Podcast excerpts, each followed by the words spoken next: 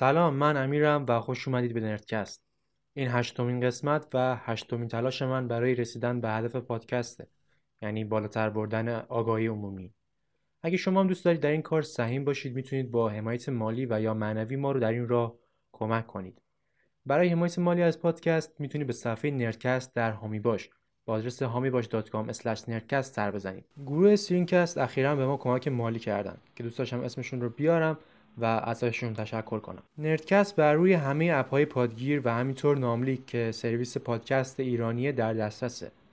و همکنون می‌تونید از Castbox و بقیه app ها به ما گوش بدید. برای حضور در برنامه های بعدی می‌تونید توییتر نردکست رو دنبال کنید یا در کانال تلگرام نردکست عضو بشید تا از موضوعات قسمت های بعدی آگاه بشید. آدرس های شبکه های اجتماعی نردکست در قسمت توضیحات پادکست قرار داره که خوشحال میشم که ما رو دنبال کنید. خب بریم برای شروع این قسمت. یعنی ایستگاه فضایی بین‌المللی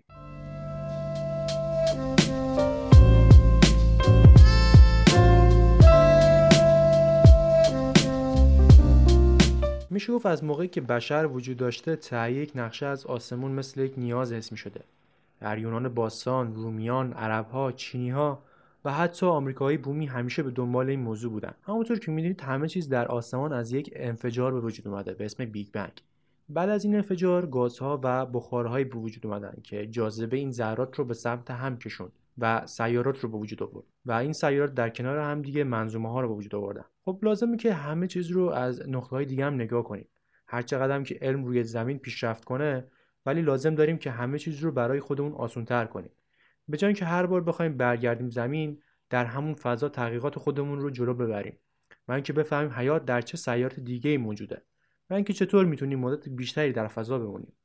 این سوالات میشه گفت از چالشایی که ذهن انسان رو درگیر خودش کرده بود. علم موشک به این موضوع خیلی کمک کرده. اینکه چطور یه چیزی رو با چه سرعتی بفرستیم به فضا که بر نگرده. دانشمندان حساب کردن که اگه هر چیزی رو به سرعت 11 کیلومتر در ثانیه برسونیم اون چیز دیگه سمت ما بر نمیگرده. که خب از همین موضوع در پرتاب فضاپیماها داره استفاده میشه. اگه دوست دارید بدونید ایستگاه فضایی بین‌المللی چطور تبدیل شده به بزرگترین ساخته بشر در فضا باید بگم که همه چیز از یک رقابت شروع شد. رقابت بین آمریکا و شوروی. شوروی یکی از بزرگترین رقیب‌های آمریکا تونست که اولین ماهواره رو به فضا بفرسته. ماهواره‌ای به اسم اسپاتنیک.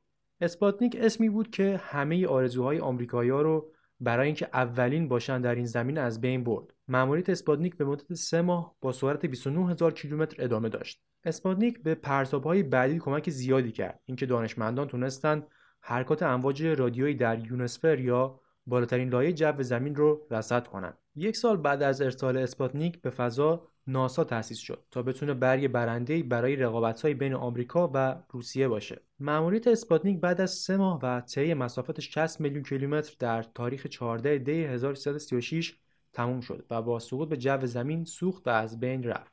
خب نباید فراموش کرد که چه کاری رو بزرگی رو روسا آغاز کردند. یوری گاگارین اولین فضانورد جهان عصر سفرهای فضایی رو شروع کرد. ولی خب همه چیز تنها به یک سفر ختم نشد.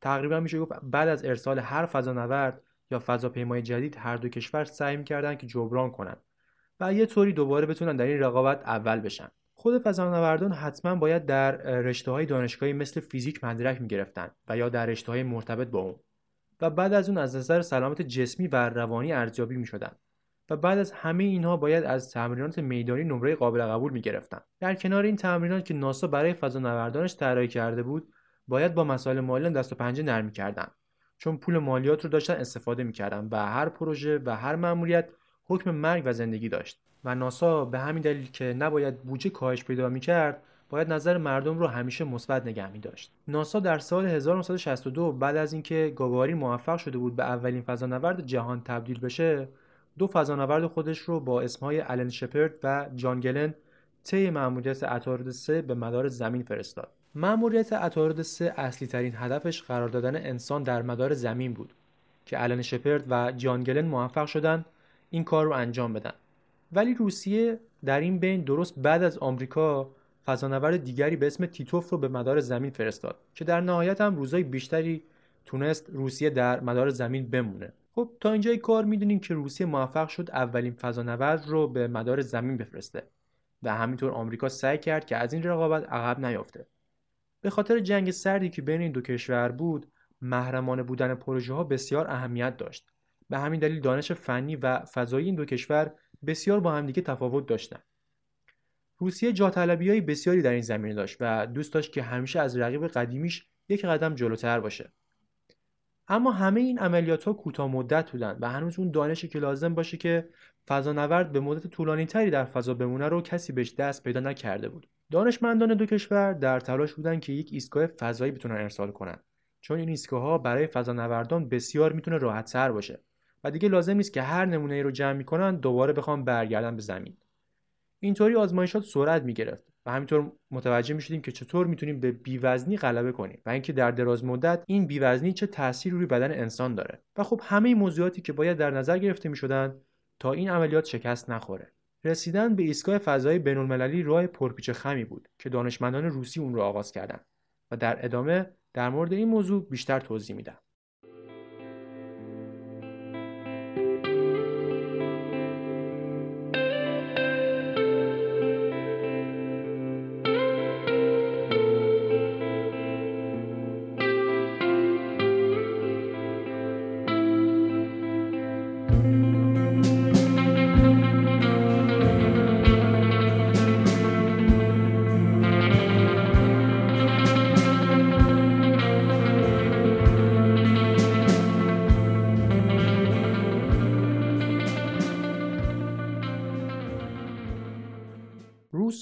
اولین ایستگاه فضایی بین‌المللی به اسم سالیوت رو به فضا ارسال کردن. ولی خب برای ساختنش باید با یک مشکل روبرو می‌شدن و اونم موندن در مدار بود. سال 1969 آمریکا تونست اولین انسان رو به ماه بفرسته و روسیه رو دیگه این بار شکست بده. برای همین دیگه دوست نداشت از آمریکا شکست بخوره. به همین دلیل سعی کرد یک فضانورد رو به مدت بسیار طولانی تر که تا به حال بشر به چشم خودش ندیده بود رو به فضا بفرسته. خب اشاره کردم که اون زمان هنوز هیچ کس نمی‌دونست که در طولانی مدت چه بلایی بر سر انسان میاد اگه به مدت بیشتری در فضا بمونه. به همین خاطر روسیه می‌خواست که این رو متوجه بشه. به همین دلیل ایستگاه فضایی سالیوت رو ساخت. در این ایستگاه سه فضانورد جا می‌شد که از دو بخش اتاق کنترل و محل زندگی فضانوردان درست شده بود. و همینطور ماموریتی سه هفته‌ای به اونا داده شد تا نتیجه کار معلوم بشه. برای اینکه بتونن سه هفته در مدار زمین بمونن باید سالیوت با سرعت 28000 کیلومتر در ساعت حرکت می‌کرد. که خب این سرعت به لطف موشک پروتونی که به ایسکا متصل بود اتفاق افتاد. بعد از رسیدن به فضا دیگه این موشک از ایسکا جدا میشه و ایسکا در مدار زمین به گردش خودش ادامه میده. ولی خب همه چیز به این سادگی نبود. چون درسته که فضا وکیومه ولی نه به طور کامل. سیاره زمین از های مختلف جو درست شده که تا 700 مایل بالای زمین ادامه داره. سالیوت در اون مداری که در حال گردش بود هنوزم با مقداری هوا روبرو بود که این ذرات هر چقدر کم باشند در نهایت سرعت ایستگاه رو کم می‌کنن که منجر به سقوط ایستگاه به جو میشه. برای جلوگیری از این کار از شتاب دهندهایی استفاده می‌کنن که سرعت ایستگاه رو به حدی میرسونه که توسط جاذبه زمین سقوط نکنه. ولی این مورد باز هم باید اصلاح می‌شد. چون در صورتی که سرعت ایستگاه از یک حدی بیشتر بشه دیگه ایستگاه از مدار خارج میشه و تا به ابد به مسیر خودش ادامه میده. ایده حل این مشکل از جنگ آمریکا با کره گرفته شده. در اون زمان بود که از جت ها رونمایی شد که خب طرز کار این جت ها به تجزیه هیدروژن پراکسید وابسته است که خلبان به مقدار دلخواه می‌تونه تجزیه رو کنترل کنه و هر چقدر دوست داره شتاب بده. دقیقا همین روش رو برای سالیوت هم پیاده کردن که شتاب رو بتونن کنترل کنن.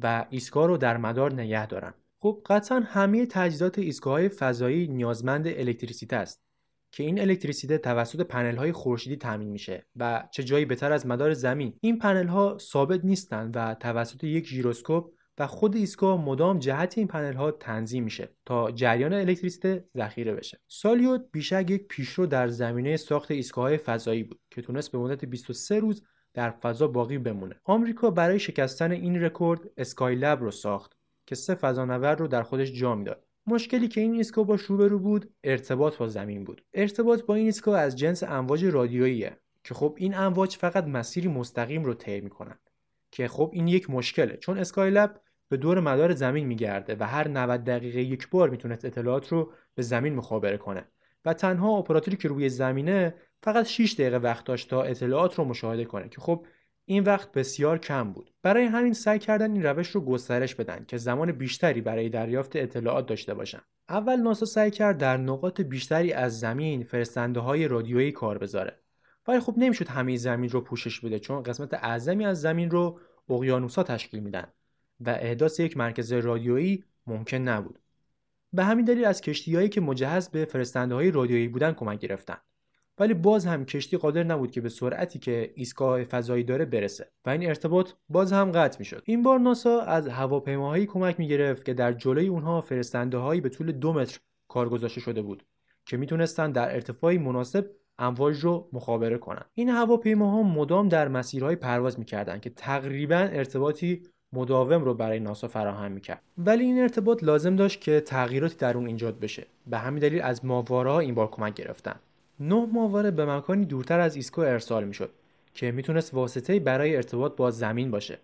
این نه ماهواره در دور تا دور زمین قرار داشت و مدام اطلاعات رو از ایستگاه فضایی می‌گرفت و اون رو به زمین میفرستاد که این کار میشه گفت یک شاهکار برای رسوندن اطلاعات به زمین بود و مشکل ناسا رو برای ارتباط با اسکایلب برطرف کرد. خب در ادامه در مورد بیوزنی و همینطور ادامه ساخت ایستگاه فضایی بین‌المللی بیشتر توضیح میدم.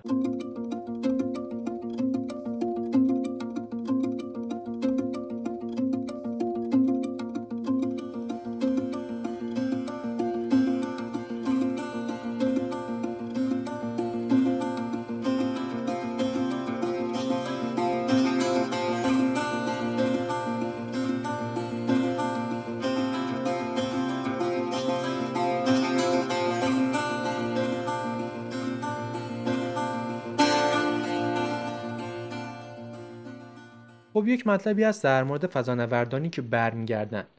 بیوزنی می‌تونه به مدت طولانی اثرات بدی بر روی بدن داشته باشه چون خیلی از اندامهای ما تحت تاثیر جاذبه می‌تونن به درستی کار خودشون رو انجام بدن و قلبم از این قاعده مستثنا نیست. چون قلب یک ماهیچه است و بیوزنی می‌تونه قدرت ماهیچه رو کم کنه.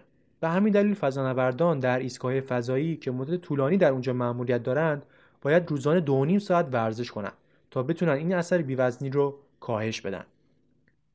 معمولا فضانوردانی که فرود میان نیاز به کمک دارن برای راه رفتن و این به همین دلیله که در طولانی مدت تحت تاثیر بیوزنی بودن. بسیار خوب کم کم داریم به ساخت ایستگاه فضایی بین‌المللی نزدیک میشیم. ولی قبلش باید بدونیم که چی شد که رقابت دیرینه دو ابرقدرت قدیمی در مسابقه فضایی تموم شد. درست در سال 1975 اطلاعی جهان رو شوکه کرد و این اطلاعیه ساخت ایستگاه مشترک بین آمریکا و روسیه بود. این ایستگاه به جنگ سردی که بین این دو کشور بود خاتمه داد. ایستگاه فضایی آپولو و سایوز که پنج نفر رو در خودش جا می‌داد. توسط دو بخش دو جداگونه ساخته شده بود و قرار بر این شد که سایوز رو روسیه از قزاقستان و آمریکا آپولو رو از فلورایدا در یک زمان به فضا بفرسته. این دو ایستگاه در یک نقطه به هم دیگه متصل می شدن و درست مثل بقیه ایستگاه مشکلاتی هم داشت. این ایستگاه با مشکل اساسی روبرو بود. در طول جنگ سرد محرمانه بودن پروژه ها امری حیاتی به حساب می اومد. به همین دلیل کار مشترک این دو کشور نتیجه شده بود دو ایستگاهی که در خیلی چیزا با همدیگه تفاوت داشتند حتی در دستگاه اندازه‌گیری و میزان فشار کابین ایستگاه فضایی سویس فشار کابینی که داشت دقیقا مثل فشار هوایی بود که روی زمین احساس میشه ولی آپولو فشار هوایی کمتری داشت به همین دلیل وقتی که این دو ایستگاه به هم متصل شدن فضانوردان همزمان محفظه بین دو ایستگاه رو نمی‌تونستن باز کنن. اگر این کار رو می‌کردن به خاطر اختلاف فشار بین دو کابین می‌تونست منجر به مرگشون بشه. دلیلش اینه که گاز نیتروژن اطرافشون به سرعت و خیلی سریعتر از اکسیژن توی خونشون حل میشه و حبابهایی رو به وجود میاره که این مورد بسیار کشنده است. و این اتفاق برای افرادی هم که قواسی می‌کنن اتفاق میفته به همین دلیل وقتی قواسا می‌خوان برگردن به سطح آب باید با سرعت تعیین شده ای بیان بالا. و اگه این کار رو سریع انجام بدن هوا وارد قلبشون میشه و متاسفانه میمیرن. به همین دلیل برای مبارزه با آثار بدی که اختلاف فشار بر روی انسان داره از اتاقک های فشاری استفاده می‌کنن که فشار رو روی بدن انسان تنظیم می‌کنه. مهندسان از این اتاقک ها ایده گرفتن و با طراحی همچین اتاقی مشکل فضانوردان رو حل کردند. اتاقک فشار میومد بین دو ایستگاه قرار می گرفت و فضانوردان وقتی می‌خواستن برن به ایستگاه دیگه باید به مدت سه ساعت در اون می نشستن تا فشار بدنشون تنظیم بشه و سپس به ایستگاه دیگه می‌رفتن. خب این همه صحبت کردیم که برسیم به بزرگترین سازه ساخت بشر که در فضا قرار داره ایستگاه فضایی بین المللی این ایستگاه که ده نفر رو در خودش جا میده بسیار بزرگتر از ایستگاه قبلیه و همینطور پیشرفته تر که ده سال طول کشید تا این ایستگاه ساخته بشه. چون این ایستگاه تقریبا 450 تن وزن داره قطعا نمی‌شد به یک بار این وزن رو فرستاد به فضا. به همین دلیل باید قطعات در فضا سر هم می شدن که بیش از سی مأموریت ارسال انجام شد تا این ایستگاه به سرانجام برسه. ایستگاه فضایی بین‌المللی متکی به سیستم‌های متفاوتیه برای اینکه فضانوردان به مدت طولانی بتونن در اونجا اقامت داشته باشن. یکی از این سیستم ها برای بازیافت آبه. این سیستم طوری طراحی شده که بیشترین بازده رو داشته باشه و می‌تونه آب رو از موادی مثل ادرار و عرق جمع کنه فضانوردان بعد از ورزش کردن لباساشون رو زیر هواکشی که در اتاق وجود داره می‌ذارن تا بعد از تبخیر جمع آوری بشه. در مورد ادرارم به خاطر مهندسی که صورت گرفته فقط در مراحل اولیه تصفیه تا 85 درصد آب رو می‌تونن جدا کنن و در کل این سیستم تا 95 درصد می‌تونه در هدر رفت آب موثر باشه که بسیار فوق العاده است. اما کار این سیستم فقط به همینجا ختم نمیشه. بلکه هوایی هم که فضانوردان تنفس می‌کنن از همین سیستم تامین میشه. همه مواردی که گفتم بعد از اینکه آب تصفیه شد به یک مخزن میریزه. به این مخزن یک جریان برق متصله که وقتی روشن باشه آب رو به هیدروژن و اکسیژن تجزیه می‌کنه که به این صورت اکسیژن مورد نیاز فضانوردان تأمین میشه. خب در مورد این مشکل هم صحبت کردیم و اینکه چطور مهندسان برای بازیابی آب تلاش کردن. اما طراحی لباسهای فضانوردان هم مورد بسیار مهمیه. طی ساخت ایستگاه فضایی یکی از مشکلاتی که گریبانگیر فضانوردان بود کابلی بود که به اونا متصل بود. این کابل بسیار حیاتیه برای فضانوردان. به این دلیل که لباسهای فضانوردان باید برای اینکه فضانورد زنده بمونه یک محیط ایدئال رو درست کنه. موقعی که خورشید به اونا میتابه دما تا 273 درجه سانتیگراد بالا میره که خب باید لباس فضانورد خنک بشه.